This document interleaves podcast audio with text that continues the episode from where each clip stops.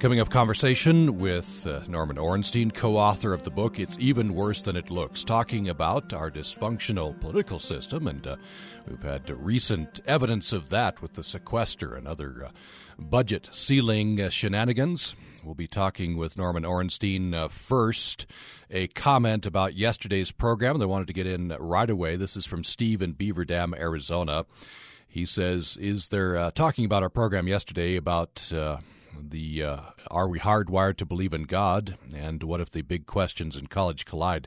Norman Adler from Yeshiva University and Norm Jones from U S U, our guests. Uh, Steve in Beaver Dam says this, is there a distinction to be made in this conversation between religion and spirituality? I tuned in late, and if you've already covered this, my apology. The Abrahamic religions, for example, believe in God as a distinct and real personality. By my understanding, on the other hand, for Buddhists, the notion of God is much less anthropomorphic. Personally, the latter is easier for me to accept and understand than the former. So for purposes of this discussion, are these distinct but related belief states one and the same thing or entirely different? I will just uh, throw that question out there. Uh, that's Steve in uh, Beaver Dam, Arizona. The book that I uh, made reference to at the beginning of the program by Thomas Mann and Norman Ornstein, It's Even Worse Than It Looks, How the American Constitutional System Collided with the New Politics of Extremism, you'll remember caused quite a stir when it was published uh, last year. Uh, Mann and Ornstein uh, say that the dysfunction in our government is the result of a mismatch between increasingly parliamentary-style parties and our constitutional separation of power. And they pin more of the blame for increasing polarization on Republicans. Their proposed solutions were provocative as well, including mandatory attendance at the polls, changing the politics of political culture through restoring public shame and restoration of full disclosure to campaign financing. Norman Ornstein is a resident scholar at the American Enterprise Institute, and he's coming to Utah on Saturday for the Sundance Author Series. He's my guest for the hour today. Norman Ornstein, welcome to the program. Oh, it's great to be with you, Tom. Uh, I want to uh, ask you some updated questions since the book came out, and of course you write regularly uh, for Roll Call and for Washington Post and, and the like, uh, lessons learned since the election of twenty twelve, but I want to get to your central uh, premise, and then we'll backtrack from there. Mm-hmm. Um, and so you say, you and your uh, co-author, that the our parties are becoming increasingly parliamentary style, and that's clashing with what has been, what, the separation of powers, the compromise. So what do you mean by increasingly the parliamentary? Well, you know, in a parliamentary system, you have a majority that gets uh, elected and can act uh, and implement policy. The minority reflexively, uh, vehemently opposes everything that the majority does, but can't stop it. Uh, and voters... Uh, the culture accepts the legitimacy of the actions taken by the majority, even if it's a uh, you know a coalition government, uh, and even if they oppose the things that are done, knowing that they're going to have a chance in three, four, five years to throw them out if they don't like it, uh, or to affirm the actions that have been taken. Our system doesn't operate that way uh, in at two levels. First, our culture doesn't support it. So when we get, with separate elections for the House, the Senate, the presidency, one party having uh, all three of those entities uh, in its control, in the contemporary era, two things happen. Uh, the first is uh, you need sixty votes, sixty percent in the Senate, which doesn't happen in a parliamentary system because the filibuster has now become routine uh, on uh, uh, virtually all matters. Um, the second is that even when the majority can overcome that hurdle, uh, our culture is such that if you don't have a broad bipartisan leadership consensus on things that are done, if it's done by one party over the vehement opposition of the other, um, half the country sees the actions taken as illegitimate. And then, of course, you can get, as we got after twenty ten's elections, the real nightmare of a parliamentary uh, minority party in a system like ours, which is divided government and uh, the closest uh, thing you could have to gridlock, and that's the situation that we faced.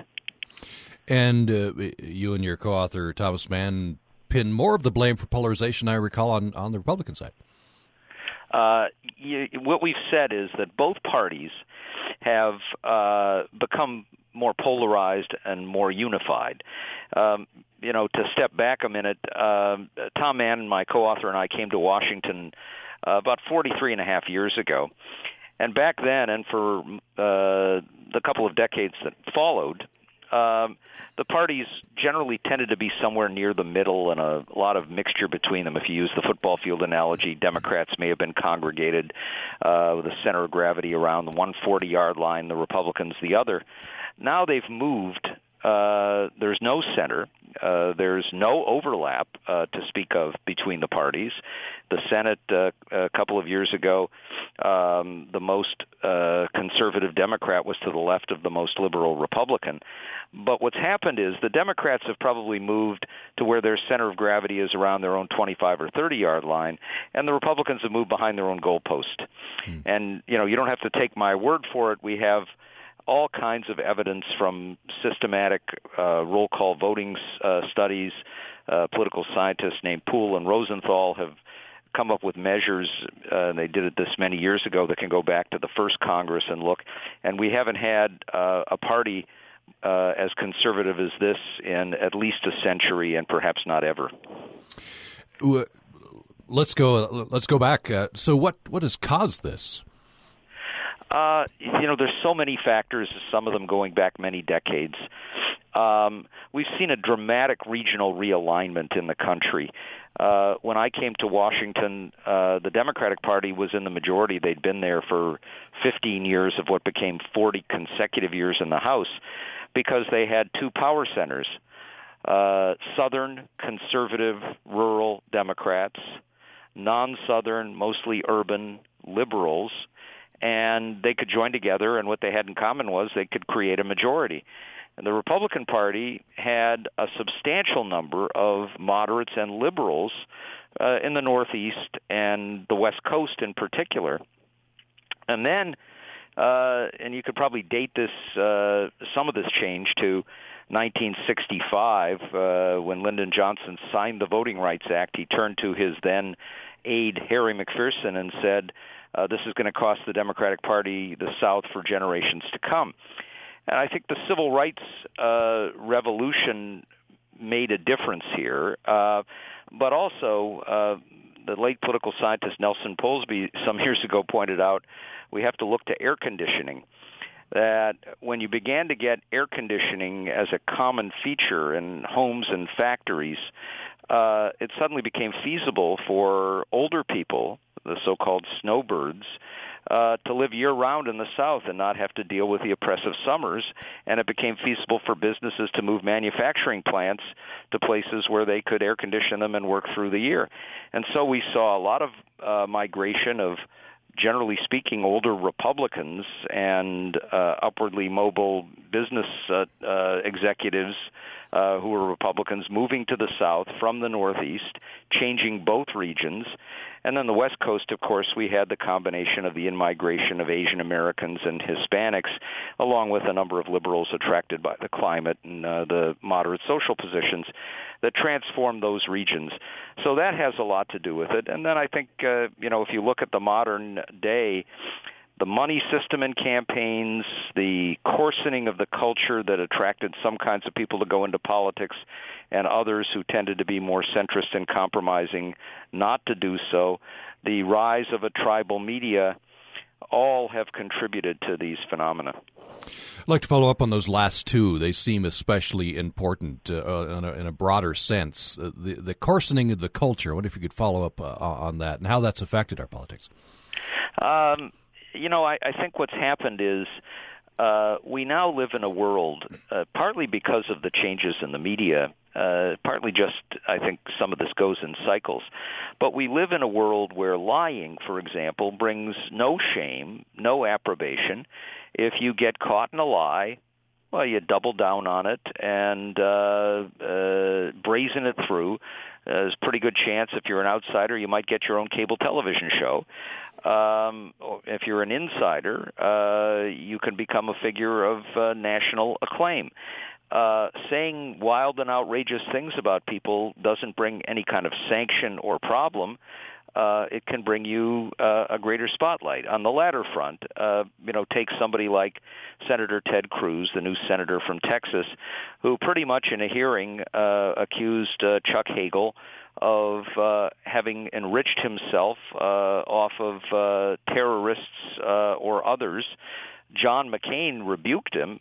He didn't much care, and he's Cruz is now one of the darlings uh, of a political movement. Uh, if you move into a world like that, and a world where there's so much money to go into negative campaigns and ads, uh, where all the incentives are to trash uh, opponents, um, it adds to a kind of uh, sense of a tribal conflict. It's us against them. And uh, we'll talk about some solutions that kind of follow the uh, structure of your book. But I, I wanted to ask you about a solution to this. One of your proposed solutions is restoring public shame. How do you – isn't that genie out of the bottle? How do, how do you get it back? Um, you know, I think the only way we're going to get it back is if there's a visceral public reaction against it, which is not there yet. But some of it has to be uh, opinion leaders, uh, such as they are, and we don't have very many of them, uh, beginning to band together and say, shame on you for uh, lying. You know, some of it in a modest way can begin with the fact-checking that takes place uh, in some of the prominent news organizations. Uh, if an individual repeatedly gets uh, hit with uh, charges of uh, four Pinocchios or uh, pants on fire, the kinds of characterizations of brazen lies, um, maybe that will make a difference. Um, although I must tell you that, uh, uh, you know, to pick another example, nobody had more of those uh, warning signals about false statements than Michelle Bachmann in the last year. And to be sure, uh, that weighed on Bachmann, and she almost lost her House seat uh, as a consequence. But she went out uh, last week in front of the C PAC, the Conservative Political Action Conference, and said a bunch of things that once again got her Uh, awarded with four Pinocchios uh, uh, for not telling the truth. And uh, so it doesn't seem to have stopped her. We're uh, a long ways from being able to um, change that culture. And, you know, when you get into a debate about uh, health uh, reform and you get charges of death panels arising over uh, an idea that actually had been championed for years by Newt Gingrich, namely to have Medicare pay for advanced counseling sessions for families before they enter that final horrible stage uh, where a loved one is uh, in uh, is dying, to make uh, reasoned judgments about how you're going to handle the end of life. To call that a death panel and basically suggest that you got people who are uh, willing to uh, let people die with glee so they can save a few bucks. Uh, that doesn't help uh, create reasoned discussion and uh, uh, reasonable compromise. We're going to take a brief break, and we'll be back and talk about uh, changes in the media, which uh, Mann and Ornstein in their book uh, say have, have not been helpful to, uh, to to lessening the dysfunction in our political culture. We'll uh, get to talking about solutions as well. And uh, Thomas Mann and Norman Ornstein in their book, It's Even Worse Than It Looks, uh, do propose a, a wide range of excuse me, solutions. Uh, we'll throw that question out to you as well. What should we do to fix our uh, broken political system? The number is one eight hundred eight two six one four nine five, one eight hundred eight two six one four nine five, or you can reach us at upraxis at gmail dot com, upraxis at gmail dot com. Norman Ornstein is a resident scholar at the American Enterprise Institute. He writes a weekly column for Roll Call called Congress Inside Out. He writes frequently for Washington Post and other publications, and uh, he is co-author of the book It's Even Worse Than It Looks. We're talking about the dysfunction in our political culture, what we do about it, and uh, what caused it. Uh, back after this. Support for Access Utah comes from the Utah Humanities Council, enriching cultural, intellectual, and civic life by providing opportunities for all Utahns to explore life's most engaging questions and the wonders of the human experience. Is your car doing strange things? Then it's like backing off, and then it's sort of like stuttering, like...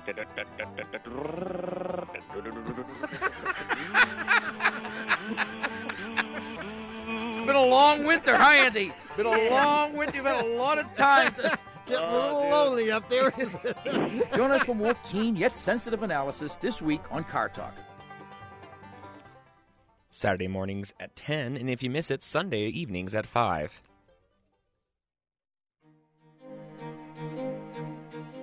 You're listening to Access Utah. I'm Tom Williams. We're talking about the book, It's Even Worse Than It Looks, How the American Constitutional System Collided with the New Politics of Extremism. You'll recall it caused quite a stir. Very uh, interesting book when it came out last year. It's a New York Times bestseller. And uh, the co-author, Norman Ornstein, is my guest for the hour on the program. He's coming to the Sundance Author Series. Of course, he's at uh, Sundance, uh, the resort. Uh, the doors open at eleven thirty. That's on Saturday, this Saturday. So doors open at eleven thirty a.m. Brunch begins at noon. Author presentation, one p.m. And it's uh, followed by guest question, answer, and book signing. So that is this Saturday at the, the Sundance Resort. Norman Ornstein, uh, my guest. We're talking about the dysfunction in Washington. And uh, I don't think we need to spend too much time on whether there's dysfunctional atmosphere in Washington. All you have to do is uh, look at the uh, ongoing, endless uh, budget uh, battle Uh, in Washington. We're talking about what uh, caused that, how we got here, and uh, what some solutions might be. And uh, the number is one eight hundred eight two six one four nine five, one eight hundred eight two six one four nine five, or you can email us at upraccess at gmail dot com, upraccess at uh, gmail dot com. Perhaps we could talk about uh, media. The media balkanization is what some people uh, call it. And uh, it, I don't know, it seems to me that this is where we're becoming more sort of a European-style parliamentary media system uh, in this country as well, where every some countries, every party has their own media outlet. I see, you're exactly right, and uh, it's worrisome. You know, we've had uh, partisan media in the past in our history. Uh, you go back to the nineteenth century, uh, William Randolph Hearst. Uh, indeed, if you look at some of the screeds written in the eighteenth century at the beginning of the Republic, uh, they, they make some of our dialogue look tame by comparison.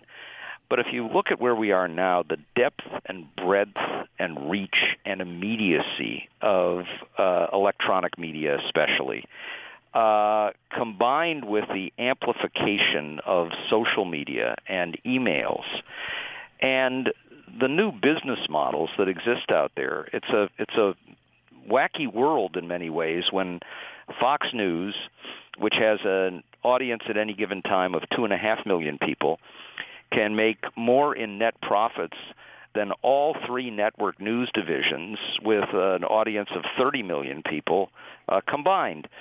Um, but that business model that attracts the right two and a half million people, and one that's been adopted in a more diluted form uh, on the other side by M S N B C, that's taken them from being a Uh, almost uh, uh, eradicated by their parent company because they were such a money loser, to being more valuable than N B C right now, um, is you search for that tribal audience. And so the business models reinforce it. You know, let's face it, if Rush Limbaugh tomorrow uh, decided to have a new message, can't we all just get along? Um, Barack Obama's trying to do the right thing. Let's find ways to work with him. Um, he'd probably lose twenty million people over uh, the course of that day who would migrate to other talk radio hosts who reinforce what they really want to believe. Uh, the same with Roger Ailes and Fox with his two and a half million. You get a wolf news uh, that would uh, emerge to compete with it.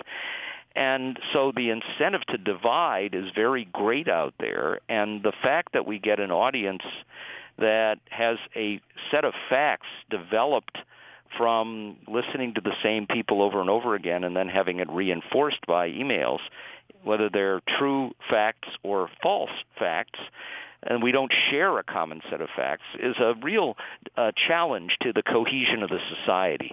Hmm. And we... We used to have that. We used to have a common set of facts. Now we don't. We used to have a common set of facts by and large. Now, you know, there were real problems in the fifties and sixties when we mostly got our news from three networks, and those were the only choices we had, or from one or two newspapers, and those were the only choices we had.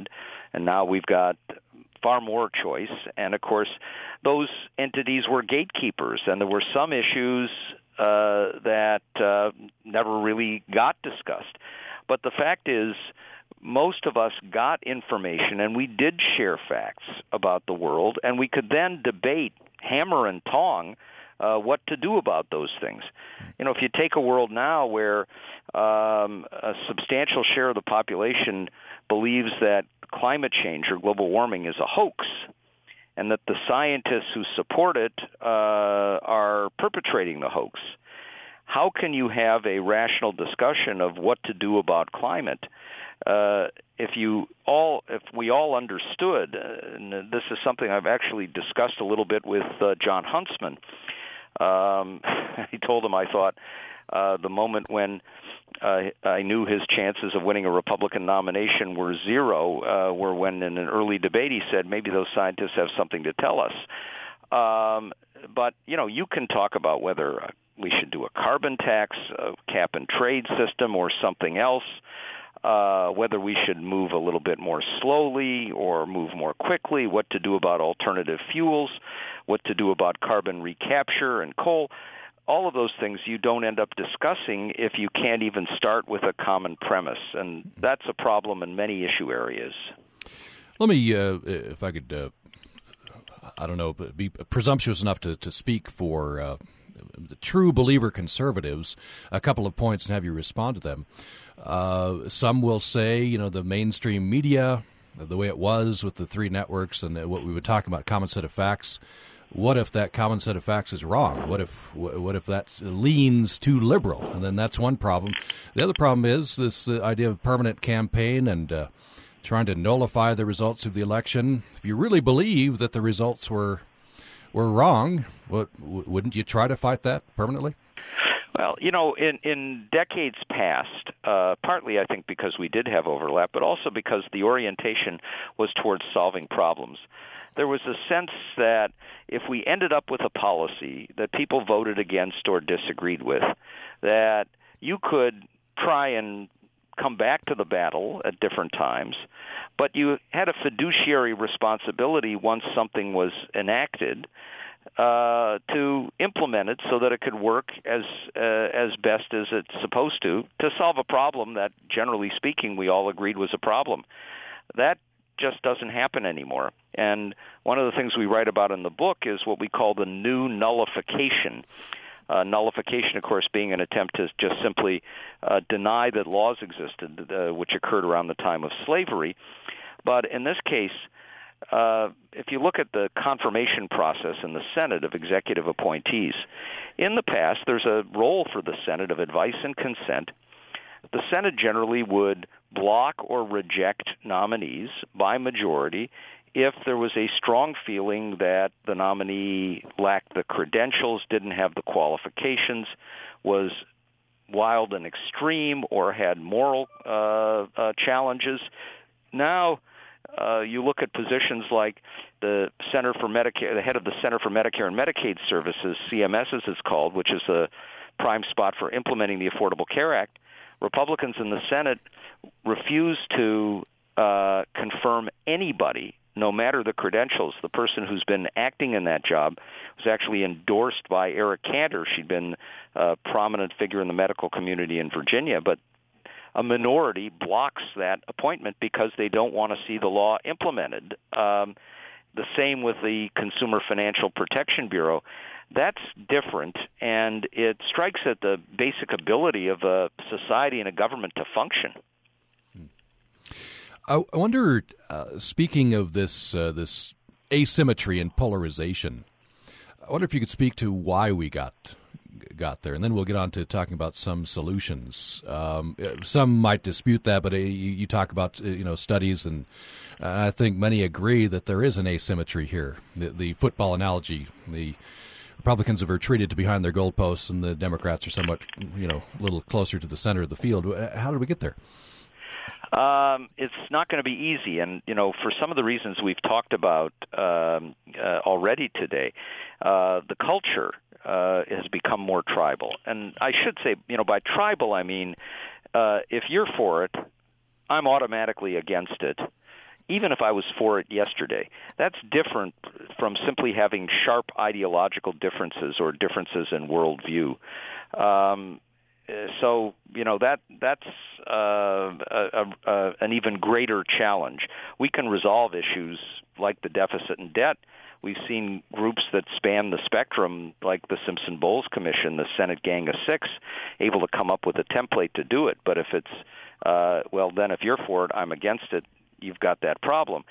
So we need to change the culture, which is the hardest thing in the world to do. But to some degree, we have to change institutions and structures and rules in ways that may uh, help to change that culture. So I'm particularly uneasy about the fact that a smaller group of individuals um, operating in party caucuses or in primaries um, and uh, can uh, dominate a process and uh, basically block even the choices that otherwise would be available to the larger electorate, and the fact that our politics uh, in general elections are all driven by uh, Uh, motivating your own base while suppressing the other sides. So I want to enlarge the electorate, and I'd like to do that if I could. Uh, it's not going to happen if I could, you know, snap my fingers or wave the magic wand with something like the Australian system of mandatory attendance at the polls. In Australia, you don't have to vote. You can show up at the polls and cast a ballot for none of the above, or you can write a note explaining that you were busy uh, uh, traveling, that you were sick. Uh, and if not, you have to pay a fine of about fifteen to twenty dollars. And their turnout is over ninety percent uh, in their elections. And it means that when people, when politicians of all stripes are out there campaigning in an election, they know that their base is going to be there. They know the other side's base is going to be there. And they focus on the voters, the persuadable ones in the middle. Um, we're not going to do that. So I'd like to see an expansion of a system like California has of open primaries, um, and I'd combine it with preference voting, where you don't just vote for an individual, but you list your preferences in order, and then uh, you can aggregate those preferences. And it means that extreme candidates who win a you know plurality, narrow plurality, are going to have less chance of winning. Um, if we do those sorts of things, then I think, um, and if we do more to encourage voting, uh, I'd like to move the uh, election day to the weekend uh, from noon Saturday to noon Sunday, twenty-four hour period, no Sabbath problems, and uh, none of the long lines that occur in rush hours for people who work uh, first thing in the morning and at the end of the day. Um, we could um, at least have an expression of that larger electorate while there's still um, uh, uh, strong feelings uh, that cut across the spectrum there. Um, there are changes we can do inside the process.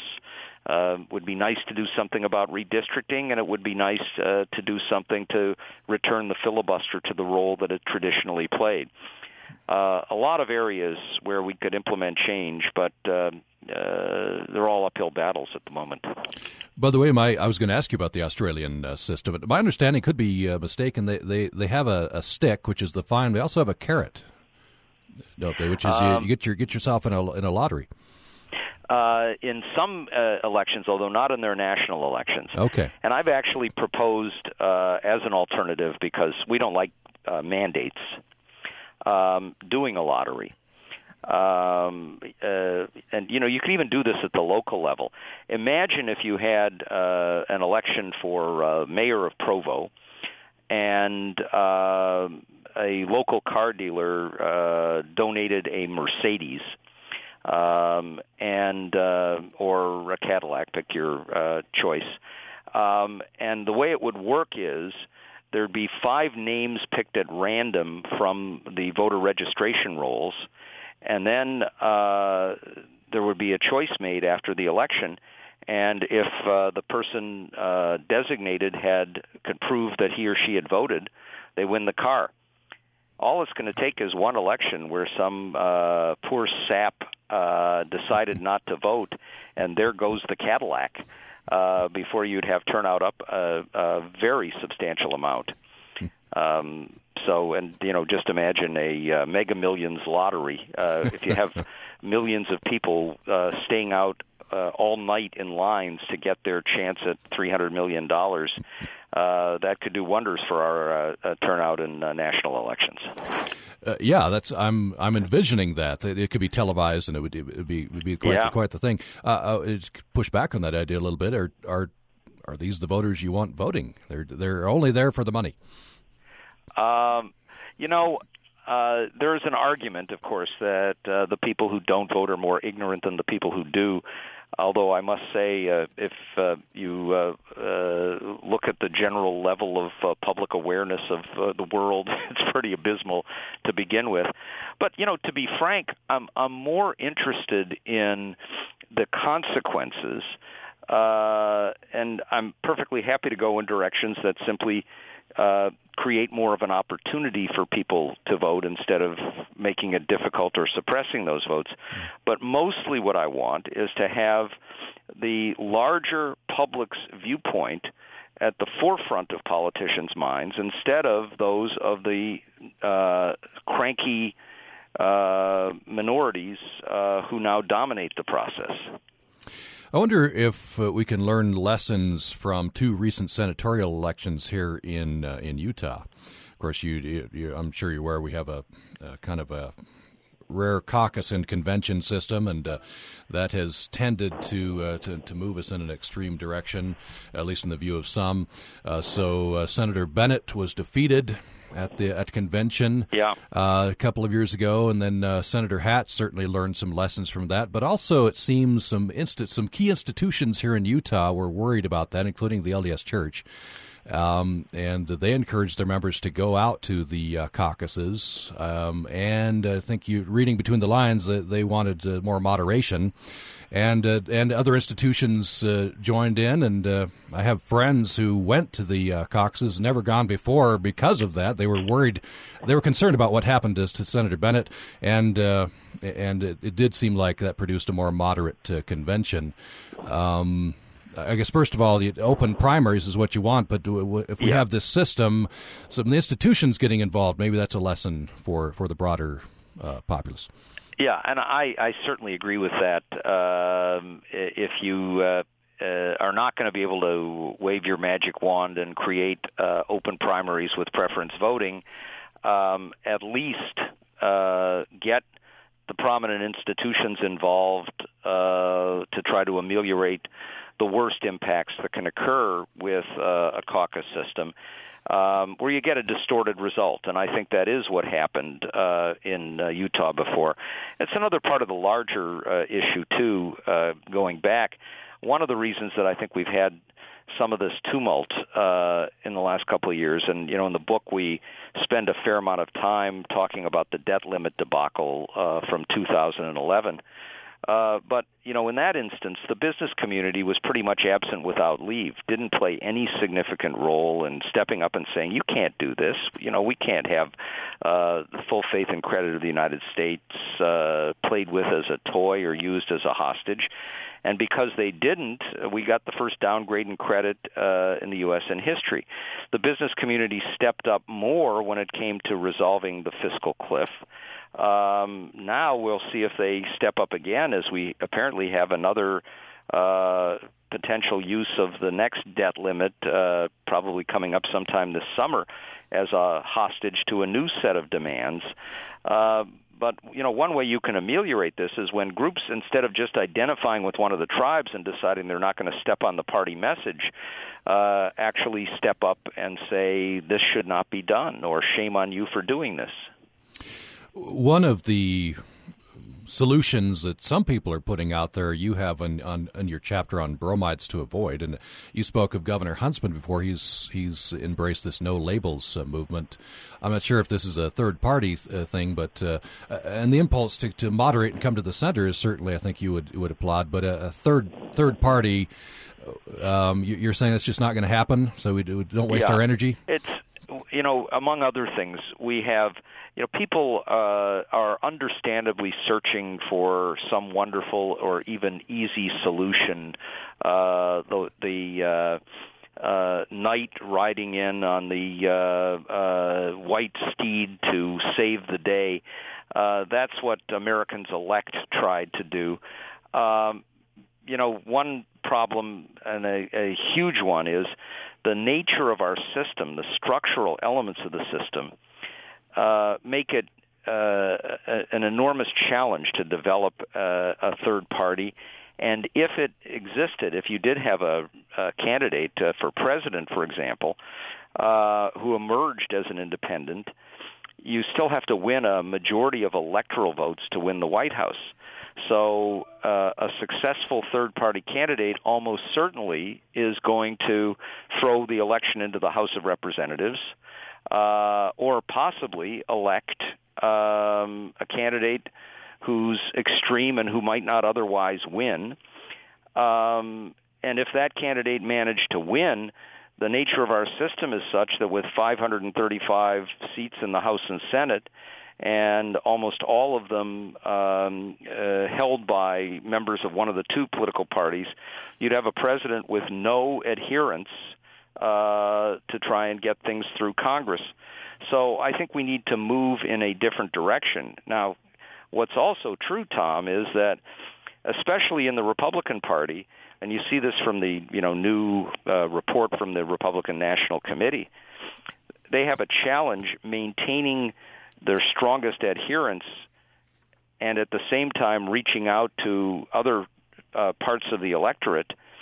Um, and the strongest adherents are far more conservative than what we saw uh, even a couple of decades ago. And remember, it's not me, but uh, Jeb Bush, who's not exactly a Republican in name only, who said that Ronald Reagan couldn't win a presidential nomination uh, right now. And I think what that means is a lot of people who are like John Huntsman, who tend to be uh, slightly more moderate on social issues, who are fiscal fiscally conservative, but in this case it means that their uh, motivation is to reduce debt and deficits, not uh, first to cut taxes, um, don't have an easy home. And there'll be a time when there'll be a real challenge because they, they're not going to be particularly comfortable necessarily in the Democratic Party, but many of them, and I've heard from a whole lot, are no longer very comfortable in the Republican Party. We don't have an easy outlet for that for the reasons that I've suggested, and I'm not sure where we go with it. We're going to take a brief break, and then when we come back, we do have an email. We'll uh, run past uh, Mister Ornstein and a, and a uh, call, so uh, be patient uh, a break. We're talking with Norman Ornstein, who is a resident scholar at the American Enterprise Institute. He's a weekly columnist for the Roll Call. He writes for many other publications, including the Washington Post. Uh, he and Thomas Mann wrote a New York Times bestseller. You're uh, no doubt aware of this. It's Even Worse Than It Looks, How the American Constitutional System Collided with the New Politics of Extremism. We're talking about solutions. How do we fix our broken system? We'll talk more about this uh, following the break. Support for Utah Public Radio is provided by U S U's Kane College of the Arts, presenting Utah Symphony, led by Associate Conductor Vladimir Kulinovich. This Saturday at eight p.m. in U S U's Performance Hall. Tickets and information are at arts dot u s u dot e d u.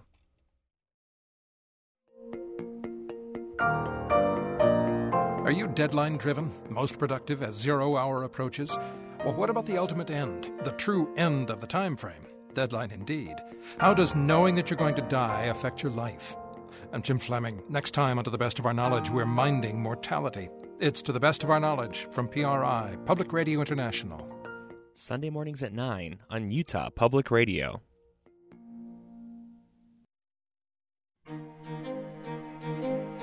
You're listening to Access Utah. I'm Tom Williams. The book is It's, it's Even Worse Than It Looks, How the American Constitutional System Collided with the New Politics of Extremism. And we're talking about why our political system is dysfunctional and uh, how we can uh, solve the problem. Uh, Norman Ornstein is my guest for the hour. He is a resident scholar at the American Enterprise Institute, co-author of this book, and he's coming to Utah for the Sundance Author Series. He'll be at the Sundance Resort on Saturday. Doors open at eleven thirty a.m. Brunch begins at noon. Author presentation one p.m., followed by guest question and answer and book signing. Uh, more information at sundance resort dot com. Let's get right to our email and our call. This from uh, Steve in Beaver Dam, Arizona. What does Mister Ornstein think of instant runoff voting or some similar polling method designed to encourage politicians to appeal to the broad center rather than taking extreme positions, which is a favored strategy in the current highly gerrymandered electoral system? As I recall, endorsing something along these lines cost Lenny Guinier a cabinet position some years ago, but it might now be an idea whose time has come. That's from uh, Steve. Uh, Mister Ornstein, uh, I think you'd view something like this favorably? Skeptic before uh, years ago, um, but Um, you know, this is, in fact, a form of preference voting, the instant runoff voting. And um, uh, I've been working with an organization called Fair Vote, um, which has done some really terrific work and alternative uh, systems of voting to try to improve this process. So I do view it favorably. By the way, uh, you can participate at U P R access at gmail dot com. That's how Steve did it, U P R access at gmail dot com. Also on uh, the phone, one eight hundred eight two six one four nine five, one eight hundred eight two six one four nine five. That's how David in Salt Lake has reached us. Uh, go ahead, David. Hi, thank you for taking my call. It's a great conversation. Thank you for having it, and thank you for letting me be part of it. Um, I started a, boy, this, I think this, this issue underlies and undermines every other thing. And uh, I, I started a small nonprofit Utah Civics Literacy Project to try to address this, the things that you've mentioned. I think instant runoff voting is indeed one of the keys. I, as I understand, one of the largest organizations um, in, that actually uses instant runoff voting from uh, day to day is actually the Utah Republican Party for their inter-party votes. I could be wrong on that, but I've heard that multiple times. Um, and I and I think it's a great place to start. I also would like to hear your idea of um, what I think would be really one of the biggest bangs for the buck, which is lower the voting age to sixteen. Um, I think that, you know, the system that we have now, a lot of it can be attributed to just the lack of civics literacy. Um, teachers don't teach how to get involved. They don't know themselves. If you ask about one hundred people on the street who their elected representatives are, for example, state senator and state representative, about one hundred will tell you they have no idea, and that's a problem. I um, so I think that if you were to lower the voting age to sixteen, where modern adult life starts in our society, you're going to start to actually have candidates go into the schools, have candidate forums, for exactly for for example, sorry, with real results. Um, I, I've heard another spin put on it that uh, I hadn't considered, which is right now we have taxation without representation. Of course, kids can start working at sixteen. That's, once again, when your adult life starts. You get your driver's license. You can move out of the house. Um, by the time eighteen rolls around, boy, people are just too busy to actually really get involved, and I think that is one of the key things. And as a little side note, I also wanted to mention, um, of course, we hear these pathetic um, voter turnout numbers. It's actually about half that, the real number of what people are thinking in their heads. They're thinking that number represents the percentage of those eligible to vote that turned out, when, of course, it's typically only about half the eligible population that's even registered, and that number that is touted about so often is actually the percentage of those registered. Thank, um, thank kind you. Of a lot to digest there. Yeah. Oh, that that's great. Some some great points, David. Glad you called, uh, David in Salt Lake City. Uh, so, Mister Ornstein, uh, several points there. Maybe we could start with the lowering the voting age to sixteen. I think this just happened in Argentina. Several other countries do this. Yeah, and, you know, of course, there's a long-time trend to expand uh, voting. Um You know, I, and uh, it's it's something worth thinking about. Of course, we lower, when we lowered the voting age to eighteen, it was a long effort uh, led in particular by Ted Kennedy. And the most powerful point there was uh, we draft people to fight and die um, at eighteen. How can you deny them the right to vote? Um, that's a, a powerful and logical point for uh, eighteen. There are other reasons to think about moving to sixteen because uh, uh, people have uh, uh, uh, uh, some right at least to be able to make decisions on uh, things, uh, on people who are going to be making decisions that affect their lives. Um, but I think that's going to be a tough one uh, to uh, to sell right now. Um, I, I think we've got to move in other ways to try to expand the uh, uh, electorate, at least in the short run. I wonder, uh, maybe to address, we're running out of time, I want to address what seems to be the, the one of the most intractable parts of this uh, dysfunction, and that is this sort of this idea of the permanent campaign. It seems like that's gotten worse and worse. And, uh, and yeah. some of the solutions, of course, we can't do. You and you say that in the book. Uh, yeah, you'd maybe like to eliminate the midterm elections, but uh, you know that'd be hard to do. Um, maybe just uh, say, hey, we'll we'll go to a parliamentary system. Of course, we can't do that. So uh, I wonder how how we pull that back, this permanent campaign idea. It's one of the toughest uh, challenges that we have, and this to some degree also rests uh, uh, with the voters. If um, political actors believe that they will get payoffs from uh, making the process work less well, having people get dissatisfied, and then the next election vote the ins out and the outs in, Um, you are in a perpetual process where we just deteriorate further. Um, if that uh, cycle gets broken and it doesn't work, then you've got an opportunity to do something a little bit different. And, you know, to, to put it on an interesting footing, uh, a couple of weeks ago, Eric Cantor, the House Majority Leader, Um, was uh, subject to a profile uh, in The New Yorker by uh, Ryan Lizza. And in a conversation with uh, Lizza, he took responsibility for blowing up the grand bargain that uh, was at least under discussion between the president and uh, uh, Speaker Boehner in two thousand eleven. And Cantor said, well, I just thought, why should we compromise with this guy? Uh, let's wait for the election. We can win it all, and then we can do whatever we want. Now, of course, that meant we got the downgrade of credit in the U S and inability to resolve our debt problems, and it failed. Um, now we're back to a mentality among many that is, all right, well, now we'll do it for two thousand fourteen.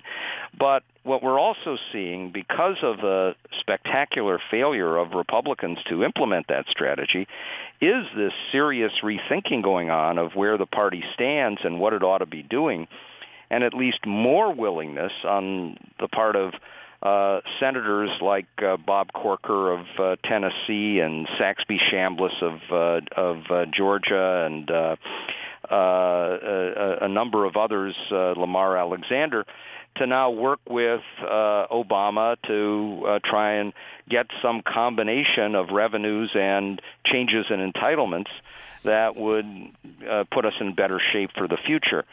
So it's, I think, the only way this is going to work is for voters to begin to react against it, for media to begin to talk about it more directly in terms of what's being done and why, but also, frankly, for voters to begin to reject negative ads and create a, a sanction for some of the awful stuff that's done that reinforces these ideas.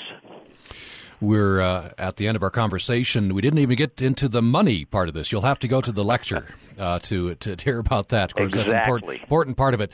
Uh, Norman Ornstein, who is a resident scholar at the American Enterprise Institute, is coming to the Sundance Author Series. That's, of course, at Sundance Resort, and that's on Saturday. Uh, doors open at eleven thirty a.m., brunch at noon, author presentation at one o'clock, followed by guest question and answer and book signing. More information on that is at sundance resort dot com.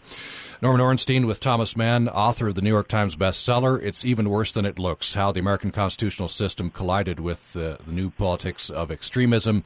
And uh, Norman Ornstein, thank you so much. Uh, really my pleasure, Tom.